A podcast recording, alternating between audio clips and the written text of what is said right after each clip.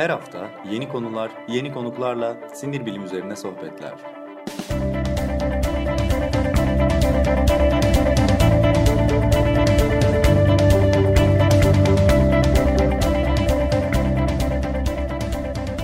Nöroblog Podcast başlıyor.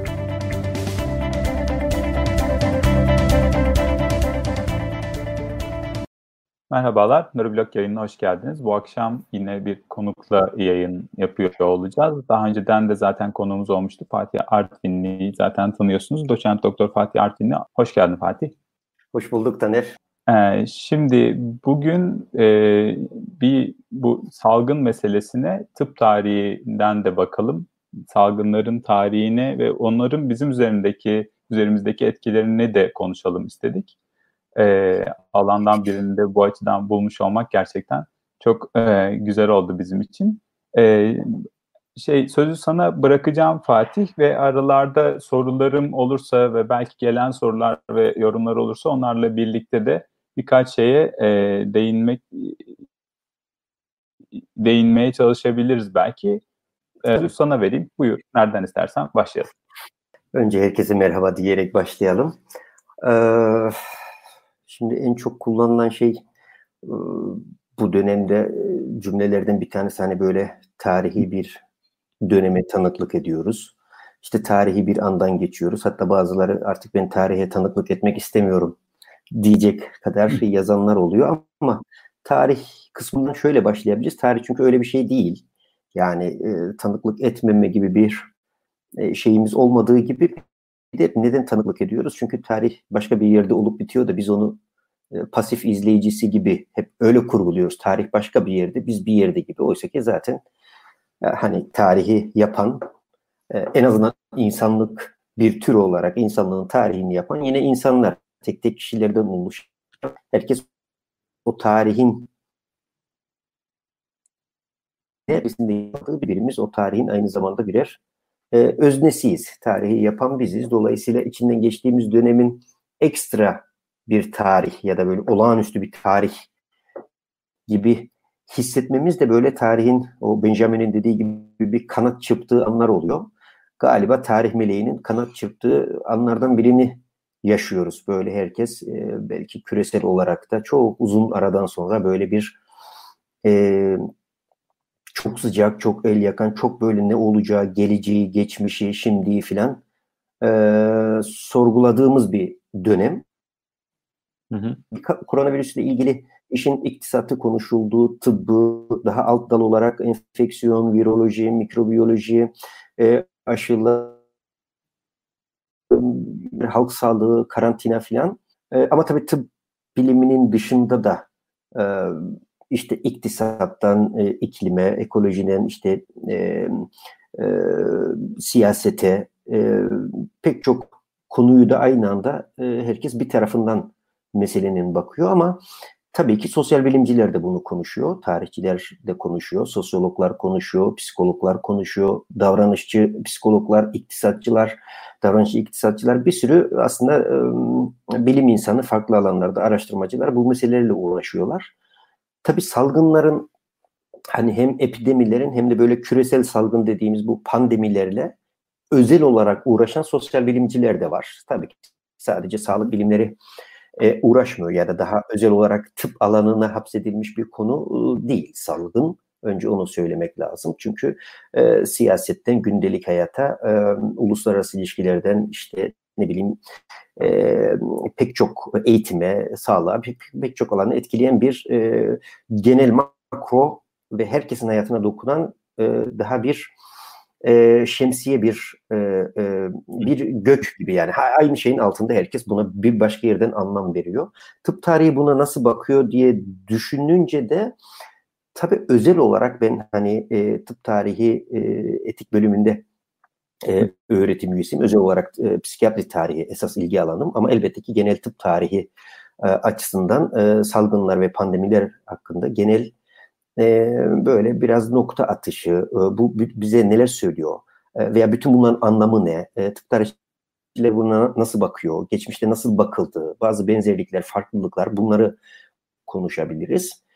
Bunu konuşurken de tabii e, sadece ömrünü epidemi yani salgınlar tarihine veya pandemilerin daha küresel salgın tarihine adamış. Hatta onların içerisinden yalnızca bir salgının, yalnızca bir coğrafyadaki etkileri üzerine tarihteki bir salgının bir ömrünü veren araştırmacılar, tarihçiler, tıp tarihçileri var. E, dolayısıyla esasında bunları e, bizden önceki tüm kuşaklar konuştu, yaşadı ve büyük olasılıkla da bundan sonra da e, gezegende olası bütün e, viral, bakteriyel veya hiç adını bilmediğimiz veya ilk defa karşılaştığımız bir sürü şeyi de bizden sonraki gelecek kuşaklarda mutlaka e, buna ilişkin e, konuşacaklar. Tabi bunu söylerken tabi henüz bir gelecek var gibi de konuşmuş oluyorum. Çünkü İlker Hoca espri yapmış tarihin sonu filan olabilir esasında. Olabilir. Bunu ciddi ciddi söyleyen e, tarihçiler de var. Yani futurolojik olarak değil, geleceği okumak olarak değil ama hani hı. sonuçta bir e, nüfusun yarısına yakınının veya bazı yerlerde yarıdan fazlasını yok eden e, geçmiş salgınları düşününce e, neden bu da böyle bir katastrofik bir yıkımın e, başlangıcı olabilir mi diye e, düşünenler de var. Ama e, genel kanı e, biraz daha bunun seyrini görmek, beklemek ve bütün bunun tarih anlamında nereye denk düşeceğini e, elimizdeki geçmiş tecrübelerden bazı kestirmeler veya bir takım olası e, paternler, kalıplar e, üzerine e, konuşulabilir. Tarih belki onu yeniden gün ışığına çıkarmaya yardımcı olabilir. E, sahiden şey gibi dünyanın misyonu düşünecek olursak o kadar büyük bir kalabalık var ki e, şu an etkilenen insanların sayısı ve hani kısa mesela 3 aylık olan insanların sayısı dünyanın bugüne kadar gördüğü en büyük etkilenme sayılarını yakalar. Ee, ne kadar kayıp olacak, ne kadar insan bundan ne kadar zarar görecek onu hep beraber göreceğiz elbette ama bir yandan da gerçekten tarihin e, bugüne kadarki insanlık tarihinin kritik derecede etkilendiği bir dönemden geçtiğimizde kesin bu salgın bakımına. Evet. Doğru. Bir de belki onu böyle etkileyen belki en önemli dinamik en yakın zamandaki salgın bile. Hani Ebola'yı 2014'ü bir kenara bırakacak olursak hani çünkü o daha bir e, dar alanda ve aslında bu da çok ciddi bir sorun. Çünkü kürenin başka bir yerinde çok can alıcı, çok yıkıcı bir salgını E, Avrupa merkezci veya Batı merkezli bir gündeme gelmediği için o daha ikinci bir tarihmiş gibi de öteleyebiliyoruz. Oysa ki orada Gine, e, Sierra Leone, Liberia mesela 10 binden fazla insan e, çok kısa bir sürede ve o ülkenin bütün ekonomisini ve bütün yapısını, sosyal dinamiğini çok uzun yıllar yıkıcı bir şekilde etkileyen korkunç görüntülere sahne olan bir salgındı Ebola. Ama bunu çok küresel anlamda belki doğrudan daha sınırlı e, 20'ye yakın ülke üzerinden tartışıldı.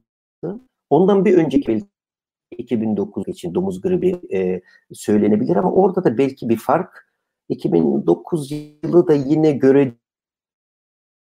medya ağlarının, sosyal buluşma alanlarının bu kadar hızlı haber akışlarının göreceli olarak yine yavaş olduğu. En azından sosyal medyanın 11 yıl önce bu noktada olmadığı bir dünyada da e, seyretmişti e, domuz gribi. E, o açıdan belki de e, etki oranı kısa sürede bu ama özgül e, ağırlığı belki de hissedilen ağırlığının bu kadar çok oluyor olması her şeyin e, her an gözümüzün önünde ve e, böyle evrilerek yuvarlanarak o gürültüyü daha hızlı daha yakından daha e, adım adım e, tanık olmak, seyretmek ya da ne olacağına dair e, bir şeyler yapma çabaları gibi bir takım ruhsallığı da etkileyen bir e, yeni bir boyutu var e, Covid-19'un diğerlerinden farklı olarak 2020 itibariyle.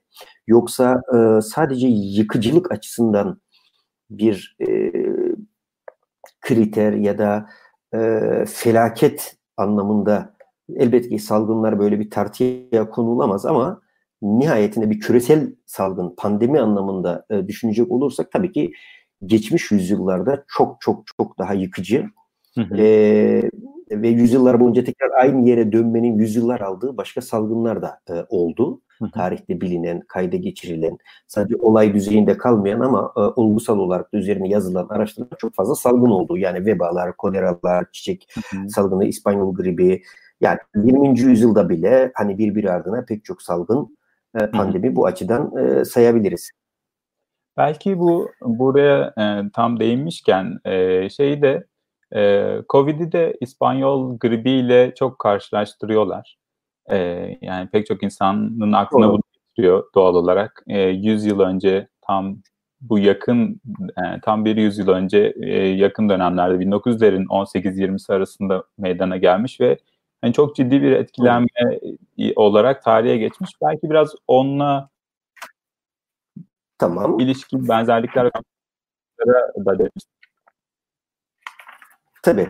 Ee, aslında e, tıp tarihçileri de veya genel e, tarih e, ilgilileri de ilk refleks olarak en yakın karşılaştırılabilir pandemi açısından 100 yıl önceki çok yıkıcı bir İspanyol gribi olarak adlandırılan e, bir e, küresel salgın ile en kolay karşılaştırılabileceği e, e, ni e, çok sıklıkla e, konuşuldu. Onun hakkında epey bir yazıldı. E, aslında çok da haksız da değil. Çok ciddi benzeri yanları var. Hı. Ama çok ciddi de e, farklılıklar var. E, bu yüzyıl içerisinde e, toplumsal veya tıbbın geldiği nokta veya uygarlığın aldığı mesafe ile ama çok yakın bir zaman toplum tarihinde yüzyıl dün gibi çok kısa bir e, zaman esasında. E, dolayısıyla e, 1918 İspanyol gribi ile e, genel bir e, karşılaştırma yapacak olursak şöyle diye düşünebiliriz. Ya yani birincisi e, İspanyol gribi tabii ki İspanya'da ortaya çıkmadı. Sadece hmm. isim onlara oldu. E, 1917'nin sonlarında e, Ekim-Kasım gibi e, 14 tane ayrı askeri kampta bu ilk semptomlar görülüyor. Fakat daha çok Mart ayında 1918'de Amerika'da e, Kansas eyaletindeki bir üstte Amerikan üstündeki aşçı e, Gilbert Mitchell hatta tek bir odak indeks vaka olarak onun adı anılıyor. E, aşçı Gilbert, hmm. Gilbert Mitchell başlıyor ama askerler e, Amerikan askerleri e, Fransa'ya e, savaş sırasında taşıyorlar. Fransa'dan İngiltere'ye, İngiltere'den İtalya'ya, İtalya'dan İspanya'ya e, taşınmaya cepheler üzerinden önce ardından da e, İspanya'ya e, bu e, virüs kökenli H1N1 esasında o virüsün de e, atası şu anda da tartışmalara da sık referans verilen e, İspanyol gribi denmesinin nedeni de esasında Birinci Dünya Savaşı bitmeye yakın insanlar gerçekten çok yorulmuş. Savaşın felaket derecede e, yorgunluğu var. Üzerine bir de e, bu tip e, kısa sürede yıkıcı e, etkiler bırakan bir salgından bahsediyoruz. Yani birinci fark şu, Covid-19 ile İspanyol gribinin İspanyol gribi çok daha yıkıcı olması şöyle açıklayabiliriz. Başladığı anda kişiye bulaşın gerçekleştiği andan 24 saat en fazla 48 saat içerisinde çok ciddi anlamda e, kuluçka süresi çok kısa, çok hızlı ve çok e, ölüme çok hızlı götüren bir hı hı. E, e, grip türü bu. Ve e, çok şiddetli e, kulak ağrısı, boğaz ağrısı gibi belirtilerle başlıyor. E, ve o dönemde askeri rejimler ve hükümetler e, savaş içerisinde olduğu için çok ciddi bir medya sansürü var.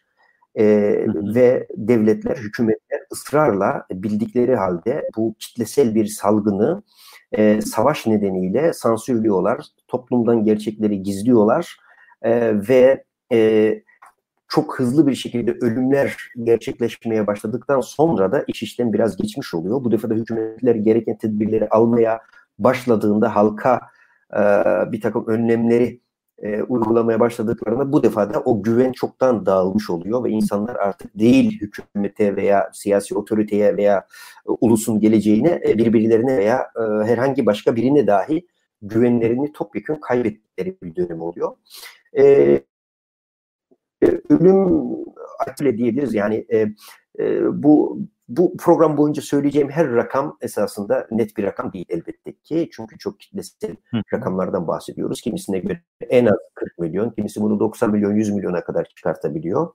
Ama ortalama 50 milyon genel kabul gören bir e, ölüm sayısı. Bu çok ciddi bir sayı ve 500 milyona yakın insanın da e, bir şekilde bu e, virüs ile enfekte olduğunu görüyoruz.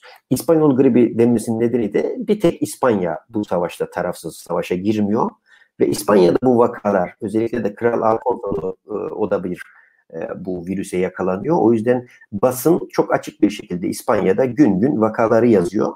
Ve bir tek İspanya basınında bu vakalar birbir ardında yayınlandığı için kamuoyuna İspanyol gribi olarak e, e, e, yansıyor ve öyle adlandırılıyor. Oysa ki e, diğer ülkelerde çok daha yüksek ölüm oranları ve çok daha büyük e, yıkımlara neden oluyor. 1920'li yılların başında, 1920'nin başında yavaş yavaş sönümleniyor ama esas yıkıcı etkisi 1918'in e, ikinci yarısı e, Mayıs sonrasında e, e, çok ciddi bir şekilde bir buçuk yıl boyunca bütün e, bir e, Avrupa'yı, Amerika'yı, Amerika'da yaklaşık 600 bin 700 bin arasında insan ölüyor. Hı hı. Ee, Avrupa'da da milyonlarca. Bu tabii pek çok şeyi de değiştiriyor. Diğer önceki salgınlar gibi. Benzerliklerden bir tanesi evet bu belirtilerin, semptomların aynı oluyor olması veya işte ne bileyim başlangıçta e, bunu gizlemeye veya işte basın ile paylaşmamaya e, çalışmak. Bir diğeri e, İspanyol gribi sırasında da bugünkü gibi komplo teorileri vardı. E, mesela o zaman da e, Amerikalılar buna bir Alman e, biyosilahı diyorlardı mesela. Hmm. E, tıbbi komplolar o dönemde de vardı. E, ile benzemeyen kısımları ise burada kuluçka süresi 14 gün. 14 gün bir yandan avantaj bir yandan dezavantaj biliyorsun. Yani avantaj kısmı belki 14 gün içerisinde bu yakalanabilir, müdahale edilebilir ve bu yeterli ve iyi bir süre bir açıdan bakıldığı zaman tedavi e, seçeneği açısından. Ama aynı zamanda da halk sağlığı açısından negatif bir e, etkisi var. Çünkü bu süre içerisinde daha çok insanı kontamine edebilir, bulaştırabilir. Bu açıdan hem e, biraz farklılık var COVID-19 e, ile e, 1918 salgınının. E, yani e, şöyle sonuçları itibariyle e, karşılaştırmak da açıkçası çok doğru değil. Çünkü 1918'de üstelik de 4 yıl süren çok yıkıcı bir savaşın ardından gelen grip başka bir şey. Normalde savaş koşulları çok daha seyrek olduğu e, 100 yıl sonra ve çok daha ileri e, bir e, haberleşme ağının, ulaşım ağının, küreselleşmenin vesaire olduğu günümüzde veya halk sağlığının olduğu ki adından bile doğru düzgün bahsedilemiyordu savaş döneminde. Bu iki salgın iki farklı kontekste e, ortaya çıkıyor. E, bir de her şeyden öte antibiyotiklerin olmadığı bir dünyadan bahsediyoruz 1918.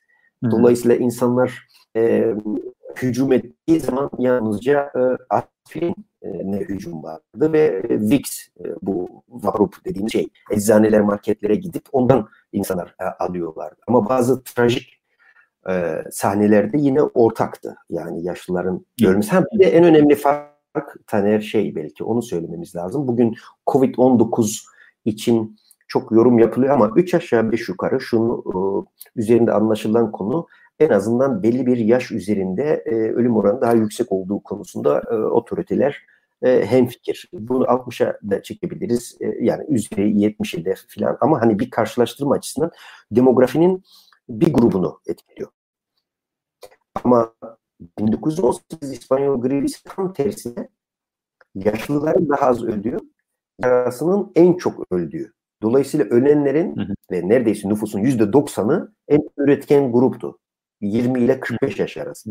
Yaşlıların neden İspanyolların ölmediği de başka bir e, araştırma konusu. Orada da şöyle tezler var. Büyük olasılıkla 1890'larda e, H1N1'in daha önceki versiyonlarını bu kuşak e, geçirmişti. Bağışıklık kazanmıştı. Dolayısıyla 1918'e geldiklerinde ki Birinci Dünya Savaşı var. Onun öncesinde yine e, endemik de olsa salgınlar var. Yani bu virüs ile bir bağışıklıkları vardı ve onları daha az e, etkilemişti. Belki Böyle de bir farklı bir demografik farkı var. Evet, belki bir çapraz bağışıklık onların hayatını kurtarmaya yaramış olabilir. Covid'deki mesele de aslında benzemeyen taraflardan birisi de bu. Bu bir e, şey grip virüsü değil. O yüzden çapraz bağışıklık evet, en basit. açısından da mesela dezavantajlı bir şey e, ortaya çıkartıyor bir yandan da. E, şey Doğru. arada geçtin, e, ona belki yeniden döneriz. Psikolojik davranışlar, hani VIX e, artık e, antibiyotikler yok, kaldı ki antiviraller olsun o zamanlarda tabii. Evet. Ee, ama insanlar yine de bir şeylere hücum edip onları da stoklamışlar. Yani şu açıdan çok önemli bunlar. Bu davranışlar dediğimiz ya da beklemediğimiz davranışlar değil. Buna birazcık değinmeye çalışacağız şimdi bir, biraz sonra da. Çünkü bunun da toplumda yankılanan bir şekilde sosyal psikolojik alana e, bir şekilde yansıyan ve bizlerde çeşitli e, yani bunlar da aslında aşağı yukarı ortak şeyler taşıyabiliyor komplo teorileri de öyle e, insanların bilgilendirilmediğinde güvenlerinin kırılmasının ne kadar hassas bir mesele olduğu da öyle. O yüzden açık biçimde şeffaf bilgilendirmenin e, çok önemli olduğunu düşünüyoruz bu açıdan. Önemlerden önemli bir tanesinin bu olduğunu düşünüyorum ben kendi adıma. E, bu çünkü gerçekten de toplumsal davranışı değiştirerek de noktalarındayız e, belki daha eski şeyler, e, yani şimdi şeyi söylemek istiyorum ben bu arada. O sıralarda şimdi baktım aşağı yukarı tahmini dünya nüfusu 1918'de 1.8 milyar gibi. E, yani etkilenen nüfusu da düşünecek olursak o çapta hani önemli miktarda e, şu anda ki sağlık hizmetleri ve altyapı oldukça farklı tabii bundan her ne kadar şimdilik elimizde müdahale araçları kısıtlı olsa da üzerine çalışılıyor. E, daha eskiden beri de salgınlara e, şey aşinayız. Bu en yakın ve buna hani şu anda günümüze en benzeyen yaygın salgındı. Şeyler var mı? Onlara ilişkin söylemek istediğim şeyler var mı? Tarihe geçmiş var. Sen de az önce bahsettiğin işte veba, kolera vesaire gibi. Tabii. Orada da benim en çok ilgimi çeken yine toplumsal davranış paternleri. Yani hani tıbbi olarak nasıl şeyler oldu onlar ayrıca tabii merak konusu ama onun dışında bir yandan da toplumsal psikolojiyi nasıl etkiledi belki bunlardan da bahsederiz. Bunlara ilişkin bir şey söylemek ister misin?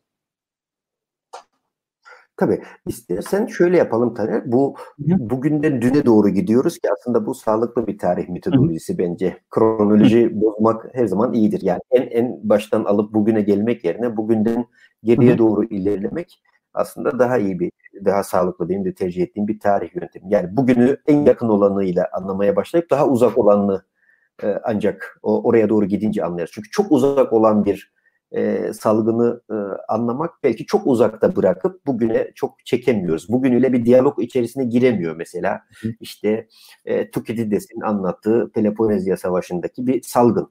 Hı hı. E, çok yani milattan sonra işte milattan önce 4. yüzyılda filan bir salgından bahsediyoruz. Ondan sonra Roma'dan bahsediyoruz. Antonius Vebası filan. Ama sayısız salgınlar var dediğim gibi. Bunların içerisinde bazıları sonuçları veya e, e, ne kadar büyük kitleleri ve sosyal yapıları değiştirdiğine baktığımız zaman bunları daha belirgin, daha öne çıkan e, en başta veba salgınları var. E, bunun hı hı. da esas en büyüğü e, Justinian vebası. Hı hı. Bu e, 6. yüzyılda Roma'da yani Bizans'ta e, ortaya çıkan e, İstanbul'da en yıkıcı etkileri görülen bir e, veba salgını.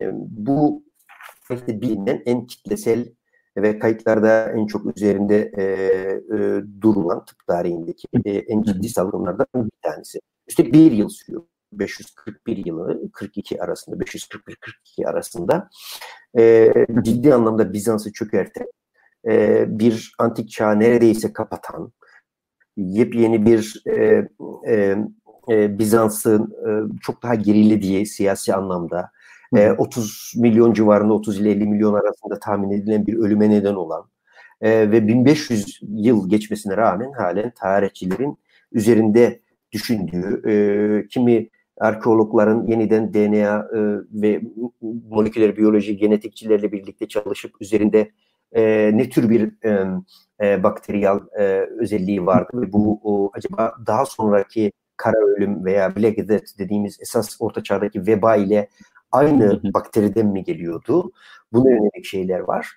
Ee, bir de tabii bu Justinian vebasında günde 3-5 bin kişinin İstanbul'da öldüğünü düşünün. Yani çok ciddi bir e, e, rakam. E, kitleler halinde insanlar ölüyor ve e, bunun sonucunda e, bazı tarihçiler bunun mesela İslam'ın yükselişine, e, Bizans'ın zayıflaması nedeniyle öyle bir ortam hazırladığı söyleniyor. Hı hı. E, bir sonraki yüzyıl açısından veya işte ne bileyim Doğu Roma'nın kesin olarak artık bir daha geri dönülemez bir şekilde inişe geçmesi olarak e, yorumlanıyor. E, bir diğeri bundan e, yine e, bir e, 800 yıl sonra ortaya çıkan e, kara ölüm veya kara veba veya Black Death dediğimiz veya bubonic plague dediğimiz e, e, veba. E, bu da e, 1347 yılında başlıyor. E, bu belki de e, insanlık tarihinin karşılaştığı İspanyol gribi ile birlikte en önemli e, kitlesel pandemilerden bir tanesi. Hı hı. E, sonuçları ve etkileri açısından. E, burada kara ölüm veya e, Avrupa'daki bu Orta Çağ'daki vebanın 1347 yılında işte önce Çin'den e, Avrupa'ya geçiyor fakat e, Moğollar önce bunu e, taşıyor. Cenevizlilere oradan İtalya'ya, İtalya'da artık e, diğer Avrupa'ya yayılan bir tür. Veba e, ile bugünkü Covid-19'u hani belki e, izleyicilerimiz karıştırmasın diye tabii ki bakteriyel kökenli olanlar ile virütik olanlar, viral ve bakteriyel olanlar iki ayrı e, salgın kategorisini oluşturuyor. Bu bahsettiğimiz e, ta ki 19. yüzyılda Alexander e, Janssen bunu e, adlandırıyor. E, e, e Yersin pastia diye bir e, bakteri e, tanımlıyor e, ve bu ortaçağ 1347'deki ile e, Justinian vebasının aynı türden geldiğini yönelik ciddi kanıtlar var. Bu da e, dönemin insan kanıtları, iskelet ve DNA'lar üzerinden yapılan bir e, analize dayanıyor. Birbirinin devamı olabilecek iki ikinci veba diye. E, bunun çok fazla etkisi oluyor. Bir tane etkisi mesela e, bu e, 1347'den e, 1351'e kadar ki e, yine kısa sayılabilecek 4-5 yıl içerisinde e, milyonlarca insan yani 25 milyon ile 35 milyon arasında düşünülüyor. insan e, ölüyor ve Avrupa nüfusu en basitinden tekrar aynı nüfusa ancak 200 yıl sonra e, ulaşabiliyor. Bunun iktisadi sonuçları, dini sonuçları çok oluyor. E, iktisadi açıdan sağ kalanlar, ayakta kalanların sayısı az olduğu için bu feodal sistem yeniden gözden geçiriliyor. Feodalite zayıflıyor. Çünkü insanlar e, köylerde kalanların çalışmasını istediği zaman işçileşmeye e, yavaş yavaş başlayacağı dönemlerde e, kabaca yani pazarlık gücü artıyor. Yani e, daha az sayıda insan aynı e, e, ekonomik e, kaynağı e, bölüştüğü için ayakta kalanlar için bir parça daha hayat e, standardı veya haya, e, veya ücretleri vesaire gibi şeyler bir parça daha artıyor. Ben, Ve bu da zaten tabii. Pardon belki şey gibi yani böyle o sınıflar arasındaki denge ve farkı etkileyen bir şey oluyor diye anladım. Kesinlikle. Yani, Kesinlikle. Bütün to- toplumsal sınıfları ve e, e, politik ekonomiyi ciddi anlamda etkileyen bir durum oluyor. Çünkü yöneticiler bu serfdımları, şeyleri, feodaliteyi e, sürdürmeleri zor. Hatta İngiltere'de köleliğin giderek kaldırılmasına kadar E, etkisinin uzun vadeli olduğunu düşünüyoruz. Ya yani modern Avrupa'yı hazırlayan bir e, salgın da diyebiliriz. Hatta mesela o dönemde önce mistisizm artıyor ama salgınların bir özelliği de en fazla dinin sorgulandığı, Tanrı insan ilişkisinin sorgulandığı, mistisizmin yükseldiği bir dönem oluyor ilk başta. Mesela o dönemde bir günah keçisi aramak istiyorlar ee, ve e, biliyorsunuz önce Yahudiler pogromlara kapatılıyor. Yahudiler mesela Strasbourg'da 2000 Yahudi yakılıyor veya Avrupa'nın pek çok yerinde Yahudilerin bu e, vebayı bulaştırdığı söyleniyor ve yanında da yine çingeneler. Bunlar mesela ciddi anlamda e, o dönemde e, salgının kaynağı, sebebi e, diye gösterilip bir e, günah keçisi arama arayışı daha büyük kitlesel e, psikolojilerde ilk öne çıkan şeylerden bir tanesi. Birincisi bu. Bir de o dönemde e, tabii insanlar Tanrı'nın e, bütün bu felaketi o zaman neden önlemedi? Neden bir Tanrı'nın kötülüğü, kötücüllüğü üzerine düşünceler ve bu da yavaştan dinde reformu ve e, daha sonra Luther'i de besleyecek olan başka türlü bir kilisenin gücünü orta vadede kaybetmesine de sorgulanmasına da neden oluyor ve dinde reform meselesine de geliyor. Ama ondan önce bir, bir, bir, bir, bir sürede şöyle oluyor. İnsanlar bu günah keçisi e, arama sadece Yahudilerle veya şeyle sınırlı kalmıyor Çingeneler. Aynı zamanda mesela işte bu cadı avlarının e, e, veya mistisizmin yükselişini de e, insanların yakılmasını, kadınların yakılmasını, çocuk cadı avlarının başlamasını hep bir suçlu arama e, gibi. Kilisenin öncülüğünde Katolisizmin e, bu önce bunu yapıyor. Yahudilere veya kadınlara veya işte e, e, akıl hastalarına yönelik böyle bir e, ciddi yargılama, yakmalar ve e, şeyler e, sorumlulukların ardından bu defa din e, sorgulanıyor ve hani bu bahsettiğimiz e, daha eleştirel aklın ve bir ölçüde de Rönesans'a da doğru gidecek olan bir altyapıyı da hazırladığı tarihçiler tarafından yine kaydediliyor bu büyük veba salgınını. Bir yandan da şöyle bir şey var. Bunlar çok, tabii çok çok önemli noktalar.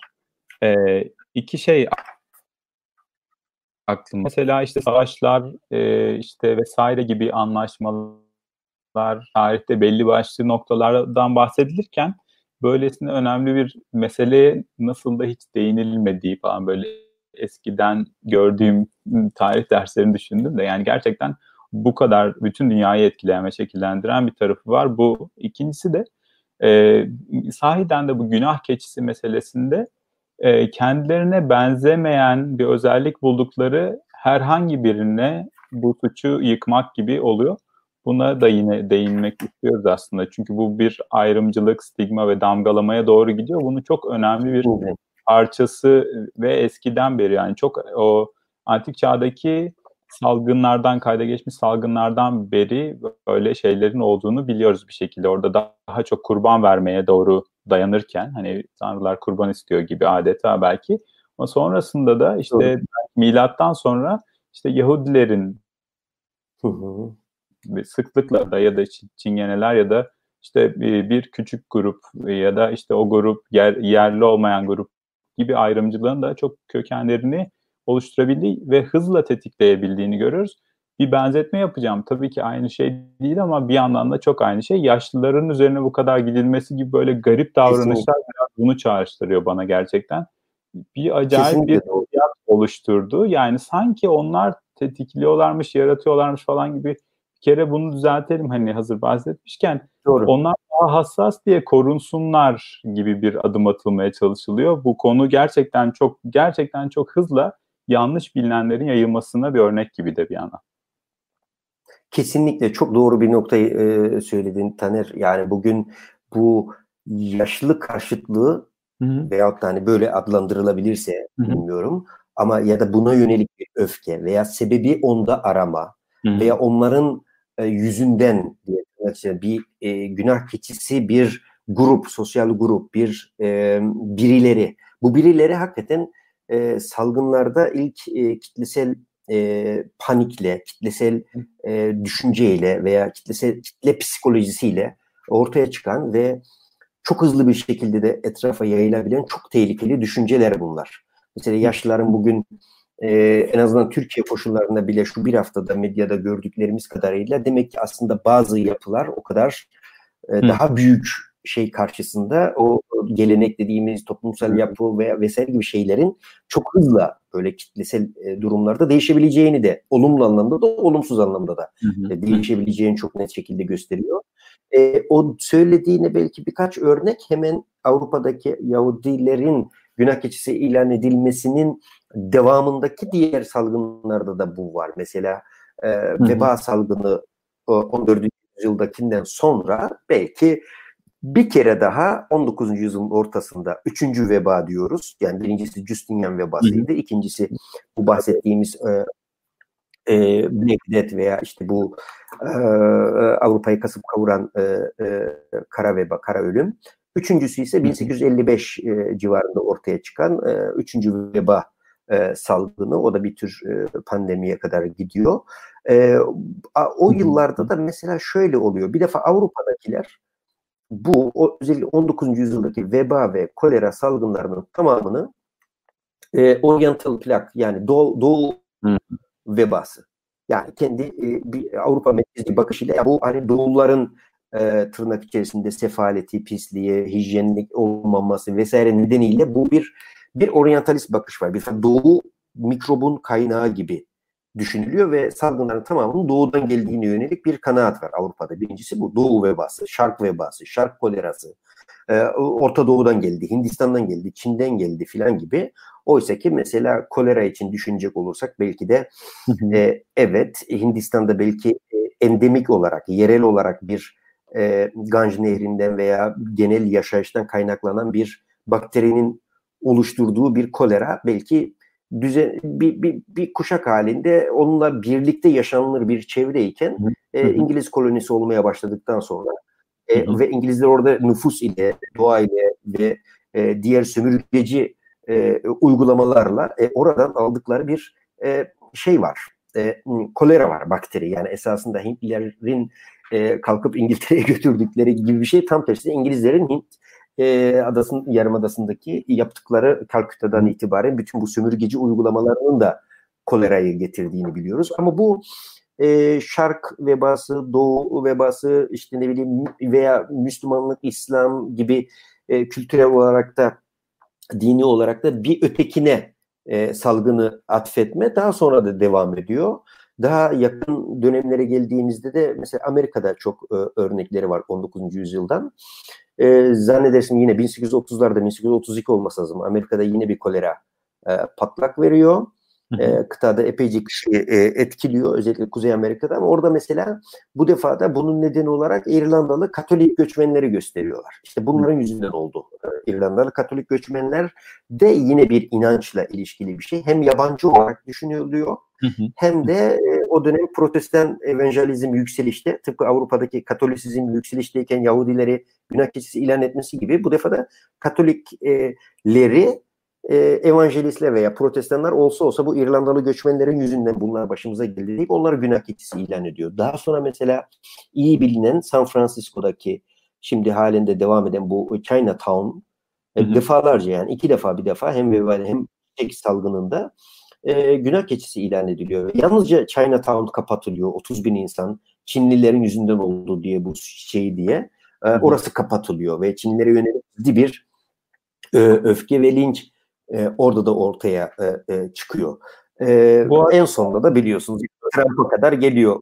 İlk açıklamasında biliyorsunuz e, mesele e, yok. E, bir Çinliydi hallettik. Her şey kontrol altında diye bir e, açıklama yapmıştı ilk evet. ve ardından da Çin vebası, Çin e, virüsü, e, Çin birinden geldiğini vurguladı. Daha sonra da yabancı olarak e, şimdi ileride düzeltmeye başladı. Yani yine e, bir başkasının da ötekisinde yani hani kendi e, insanından, tabiatından, habitusundan kaynaklanmıyor ama bir başkası ötekisi ve o hep bir ötekini refere etmek ve ona şey yapmak biraz daha büyük boyuta gelince de içerisinde aynı toprağın bir başka gruba tıpkı Çingeneler olduğu gibi mesela yaşlılar veya sebebi kaynağı olduğu işte e, Çinliler veya İtalya'da işte göçmenler veya işte ne bileyim Afrikalı e, diğerleri vesaire gibi bir e, kolaylıkla kitlesel olarak bir hedef grup geçmiş salgınlarda da e, seçilmişti. Yani burada şöyle bir şey, ben bu arada bir haber gördüm tam senin söylediğin. E, Trump açıklamayı yapar yapmaz doğru olup olmadığını kesin olarak teyit etmedim. Bu şerhe koyarak söyleyeyim. Bir Çinlilere yönelik bir saldırı haberi de gördüm. Bu çok mümkün bir şey zaten biliyorsunuz. Evet. Yani Amerika'da böyle şeyler de oldu. Olmadıysa da olma ihtimali çok yüksek. Siz çıkıp e, böyle ifadeler evet. kullanın sonuçları mutlaka. E, ikinci bir şey daha var. Bu e, şu da çok önemli. Yani bunun işe yaramadığını biliyoruz. Şimdi bu, bu böyle çok komik bir ifade bir yanıyla ama gerçekten çok önemli. Bu ötekinden şunda ya da kaynaklanıyor ifadesinin bir anlamı yok. Bir önece yani bir e, şey de bir tedbir de değil. O yüzden buna doğru sarılma refleksinin farkında olmasını da insan. Yani insanlık daha önce bu noktalardan geçti. Kesinlikle. Tekrar geçiyor ve e, aslında tam tersine şöyle bir e, e, mesajı çıkarmaya ihtiyacımız var. Toplumu bütün kapsayıcı bir sağlık önlemi ve sağlık planlanmalı ki çünkü bunun bir oda kaynaklandığı bir noktası vesairesinden bahsetmiyoruz. Artık pandemi yani sınırları çizilmiş olan sınırları da aşıp kolayca evet. bütün dünyada dolaşan bir şeyden bahsediyoruz diye bir bunu da vurgulayarak geçmek istedim Doğru. aslında. Ee, biraz şeye de belki buradan bağlayabiliriz. Senin söyleyeceğin şeyler varsa ekle ama ben şey e, belki hani bu e, nasıl yayılıyor, ne diyorduk eskiden hastalıkları ilişkin algımız neydi, nasıl değişti? Bu şeyler getirine belki biraz değiniriz diye e, söyledim. Tabii senin söyleyeceklerin varsa ondan Tabii. Yok az önce söylediğin bana şeyi hatırlattı. Yani mesela o gruplar diyoruz ya hani işte bir işte Çinlilerin resmedilmesi veya yaşlıların veya bir başka grupların stigmatize edilmesi, damgalanması veya xenofobi, ırkçılık vesaire gibi şeylerin ortaya çıkışı bir açıdan da baktığımız zaman bu grupların belki bir özelliği de en kırılgan olanları. Yani şu anda mesela en kırılgan, en vulnerable, en en incinebilir, en zayıf yani göçmenler, Amerika'daki Çinliler veya Meksikalılar veya İrlandalılar veya işte Avrupa'daki Afrikalılar veya işte e, Türkiye için söyleyelim yaşlılar. En kırılgan, en zayıf, en savunmasız, en çok esasında bundan etkilenecek grupları e, bir yandan da e, e, e, sorumlu tutmak. Aslında Hı. en güçlü olanı değil, en zayıf olanı e, e, günah keçisi ilan etmek. Böyle de en savunmasız olanı. Böyle bir ortak bir boyuttan da bahsedebiliriz. Ki bunu e, belki kendi çalışma alanından da belki bir örnek vereyim. Mesela psikiyatri e, tarihinde de bunun çok örnekleri var. Mesela psikiyatrik hastalar gerçekten yani şu an bu vesileyle de konuşmuş olalım.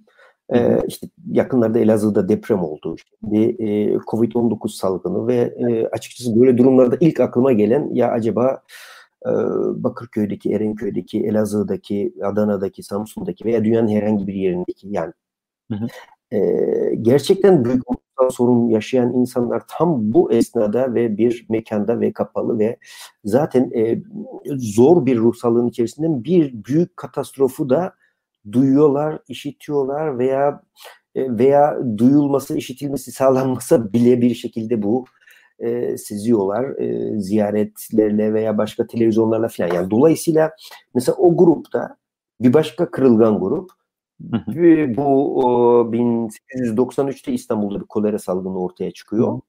E, o dönemde gazeteler 1893 yılı Ağustos ayında Toptaşı'ndaki akıl hastanesinde, şimdiki Bakırköy'ün bir önceki kurumu. Onur ile yaptığımız programda biraz ayrıntılı konuşmuştuk. Toptaşı bir marhanesi. Orada mesela bir salgın çıkıyor. Bir ay içerisinde gerçekten çok insan yani 86 kişi bir anda ölüyor. Hastalar ve içerideki koşullar gerçekten kötü olduğu için e, kolerada e, hızlı bir şekilde e, ölümler gerçekleşiyor. Ve bu arada medya yani basın o dönemki yani zaten çok az gazete ama gazeteler mesela e, veya toplum şunu diyor. Evet İstanbul'da kolera var. Bunun kaynağı e, akıl hastanesidir. Toptaşı bimarhanesidir. Çünkü akıl hastaları hijyeni bilmediği için elini ayaklarını yıkamayı bilmedikleri için temizlikten uzak oldukları için onların yüzünden e, bu salgın İstanbul'a yayılıyor. Mesela hedef olarak hastanesi e, gerçekten de bakılıyor. Hiç şey değil. İşte bir hatta isim isim biliyoruz. Lala Ferhat'a e, ilk hasta ölen o e, aynı hasta e, geçici olarak Sultanahmet Hapishanesi'nde Köstence'den gelen Nazım ile altlı üstlü razında yattığı için ondan kapmış. E, ama işte e, akıl hastanesinin diğerlerini yayılmış. Fakat tabii burada ilginç olan günün sonunda e, Hicaz'dan gelen hacıların İstanbul'a bu e, şeyi e, taşıdığı ortaya çıkıyor kolerayı. Ve aslında esasında akıl hastanesindeki hastalar tamamen masum. Ve üstelik de o dönemde bir plan olarak şunu düşünülüyordu. Belki e, bu da bir benzetme demeyelim ama hani bir hatırlatma. Bugün yaşlılar için insanların bazen böyle hani elbette ki böyle e, çılgın mı diyelim böyle akıl dışı bazı e, önerileri de oluyor hani evden hiç çıkmamaları için. Ya yani onlara hayatı dar etmek gibi, bütünüyle zor kullanmak vesaire gibi.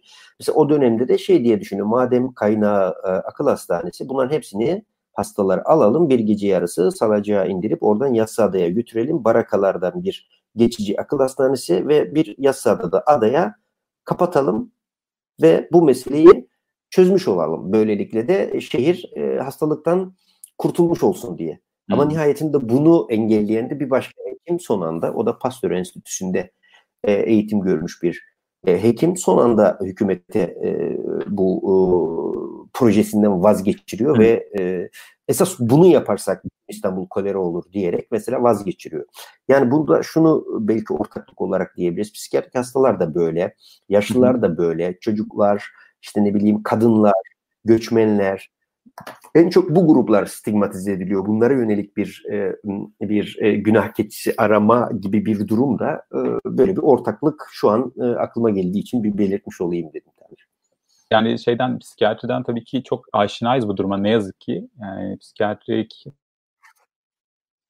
rahatsızlığı hani tıp bölümleri içinde en fazla ayrımcılığa uğrayanlar olsa gerek. Ee, Kesinlikle. Kesinlikle. E, enfeksiyon hastalıklarını sayabiliriz. Mesela eğitmek gibi öyle denilebilir. Hani bir örnek olarak vermek için. Ayrımcılığa o yüzden aşinayız. Bu yüzden de birazcık endişeli olarak ön plana çıkarmak da istiyoruz.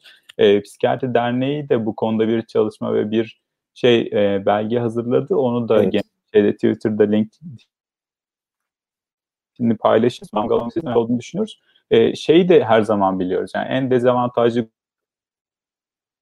gibi en çok ayrımcılığa uğruyor. Bunu sahiden çok ciddiyetle e, göz önünde bulundurmamız lazım her adımda mutlaka.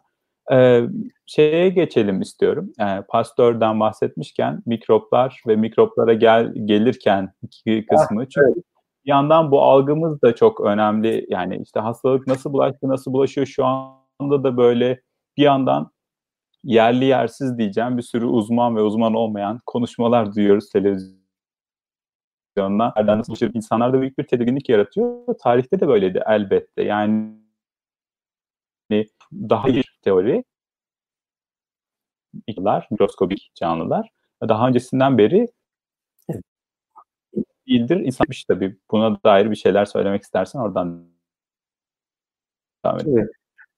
Ya aslında bu şu an Covid-19'u konuşurken Taner e, bence en sık konuşulan iki e, konu. Bir tanesi e, virüs ya da Hı. bakteri Hı dendiği zaman insanların çok büyük bir kısmı hani belki aşina olmayanlar için ya bir defa bunu bir e, ne olduğuna dair yani virüs nedir, bakteri nedir? Bu organizma diyorlar, bir bir yerde yaşıyor, bir yerine bulaşıyor. Oradan mesela bunun bir hayvan mı, bir toz mu, bitki mi? Yani bir, bir mesela akıllarında bunu canlandıramıyorlar. Her ne kadar şekilleri e, bazen işte gösteriliyor da işte taç şeklinde. O yüzden korona deniyor. İşte onun alt grubu bu. Bunlar nasıl bir familya? 500 çeşit. Neden e, farede, yarasada, yılanda, ne bileyim domuzda, kuşta bizimle ne ilgisi var falan gibi böyle bir virüsü hayal edemiyorlar çünkü görünür şeyler değil. Hani hep söyleniyor işte 1 milimetrenin 200 milyonda biri kadar, 2 milyonda biri kadar küçücük bir şey işte insanlığı bir an durdurdu falan diye. Ama Hı-hı. zaten onun bizim görüyor olmamız da tıbbın kendi içerisinde büyük büyük büyük bir gelişme. Ve bu o, tıp bazen sanki gezegenin dışında bir yerlerde yapılan bir bilim değil ve çok basit sorularla çok bazen de rastlantısal e, akıl yürütmelerle hı hı. ortaya çıkan şey. Mesela virüslerin ve bakterilerin ilk defa insanlık olarak ne zaman gördük dersek bile çok yakın esasında 400 yıl bile olmadı işte 1600 yılların ortalarında Hollandalı bir e, e, kişi Antonio e, Leeuwenhoek diye bir isim. Bu esasında bir sepet e, tüccarının, sepetçinin oğlu. Doktor falan değil yani. Bir şey e, alandan alaylı bir ve meraklı bir e, kişi e, Leeuwenhoek e, bir e, tüccarın yanında çalışıyor, kumaş tüccarının ve e, o zaman İran'dan, Fars'tan gelen e, kilimler veya Anadolu'dan işte Hindistan'dan gelen kilimlerin biliyorsun böyle hani kilimin e, kalitesi bir santimde kaç ilmek atıldığıyla e, daha çok ilişkili. E, ve dolayısıyla da böyle hakiki kilimi e, bugün de yine belki kapalı çarşıda var mıdır bilmiyorum. Böyle hani yakından bir e, mercekle, büyüteçle bakarsınız. Gerçekten bir santimde ne bileyim 15 tane düğüm atılmış mı diye. O, bu Leeuwenhoek da bu işe meraklı ve gerçekten kendisi üretiyor merceği ve daha da ayrıntılı göstereni, daha da ayrıntılı göstereni. Ya yani bir kişi 550 tane mercek üretmiş hayatı boyunca. Ve 20 kat hmm. daha büyüteni, 200 kat daha büyüteni ve bildiğimiz mikroskopik düzeyde e, büyük büyüteçleri e, bir merak olarak başlıyor kumaşçılık e, ticaretinden yani onun yanında çalışırken ama daha sonra evinde ciddi ciddi bunları üretmeye devam ediyor ve düşünebiliyor musunuz bir gün böyle kilimin içerisinde bakarken oradaki küçük canlıları, yürüyen e, mikroorganizmaları, orada bir hayat olduğunu e, ve orada hareket eden, üreyen, dolaşan, yani bu, bunu görmek mesela müthiş bir şey. Yani bir tür e, e, keşif hezeyanı gibi bazen psikiyatride şey yapılır böyle hani gerçekte olmayan bir şeyi söyleyip inandırmaya çalışırsınız ve gerçekten yeni bir dünya. Evet, yani gerçekten Leeuwenhoek evet yani gerçekten bu normalde belki bir e, gerçeklikle bağının bozulduğu şeklinde de yorumlanabilir. Yani ger- gerçeklikle bağ bozulmuş ya öyle bir dünya yok. Burada ben bir milyon tane e, canlı görüyorum diye birisi size söylüyor ama siz bakıyorsunuz kumaşta böyle bir şey yok yani. Ama o bunları birbirinden ayırt edebiliyor. Bunların resimlerini çiziyor. Hı hı. Ve gerçekten e, şeye kadar gidiyor. E, Londra'daki işte Kraliyet e, e, Tıp Derneği'ne ve kabul ettiremiyor yani çok zor. Kitap yazıyor kimse ilgilenmiyor ve bu o, çok zor bir şeyden sonra hatta bir heyet kurup hadi git göster bakalım gerçekten bunlar var mı yok mu diye büyüteçle oturup birlikte bakıyorlar.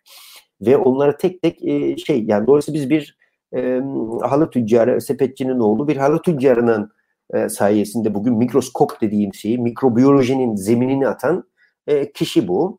E, birincisi bu. Yani biz orada bir canlı görüyoruz ve bunu artık e, e, elektron mikroskobundan tutun işte ne bileyim bugün bambaşka e, e, Leeuwenhoek'un hayal dahi edemediği kadar e, daha büyük pikseller, daha büyük görüntülerle bunların her bir canlının nasıl ne nasıl yaşadığını, neyle ürediğini, ne şekilde familyalandığını, türlerini, e, genetik dizilimini vesaire falan çok bambaşka bir alanı açan bir e, buluş.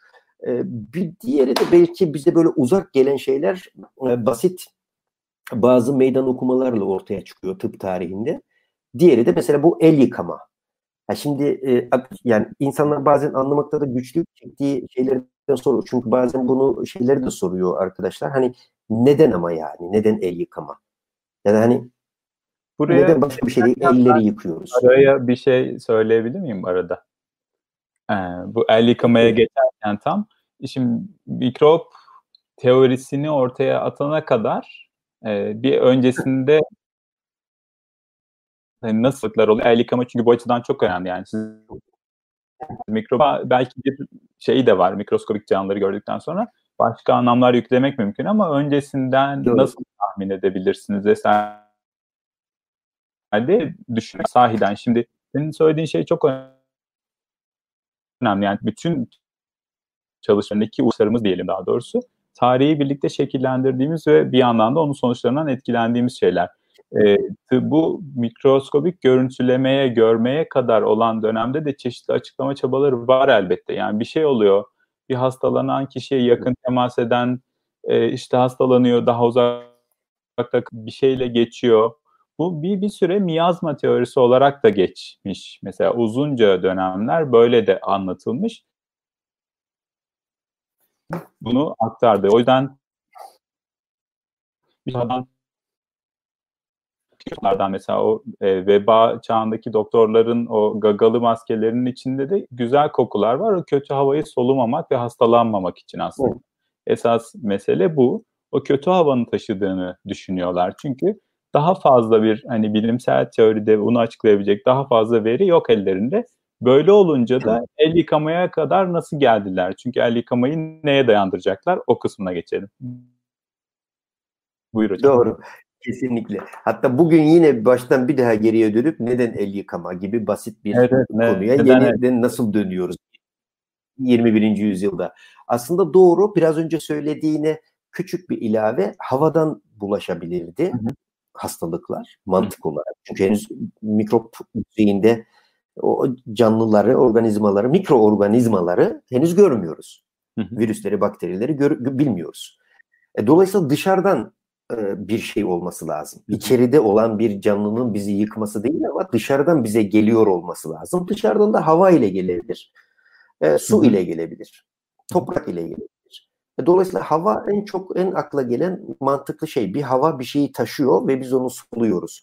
Ve dolayısıyla o hava kötü olabilir, kirli olabilir, pis olabilir veya işte vücuttaki dengemize göre sıvılarımız işte bu dört humoral e, dediğimiz bu e, sıvı algısıyla onu dengelemeye çalışırız filan gibi. Vücudumuzda yapacağımız şeyler bu ama dışarıda hava taşıyor olabilir. Mayazma. O dediğin gibi veba mesela böyle. Mesela sıtma için de öyle. Hatta sıtmanın malarya e, dememizin nedeni de o. Mal kötü demek. Arya da işte bu hava. Yani malarya kötü hava. Çünkü neden? Bakıyorlar. Bataklık var ve birileri sıtma oluyor olsa olsa şundan olabilir. Bataklıklar e, geceleyin bir koku veya bir hava yoluyla bir bir şey geliyor bataklıkta. O yüzden gece mesela pencereleri kapatıyorlar. Çok uzun yıllar. Bataklıkta Hı. civarındaki şehirlerde içeriye girmesin diye bu kötü hava. Çünkü o kötü hava girdiği anda ateş yükseliyor.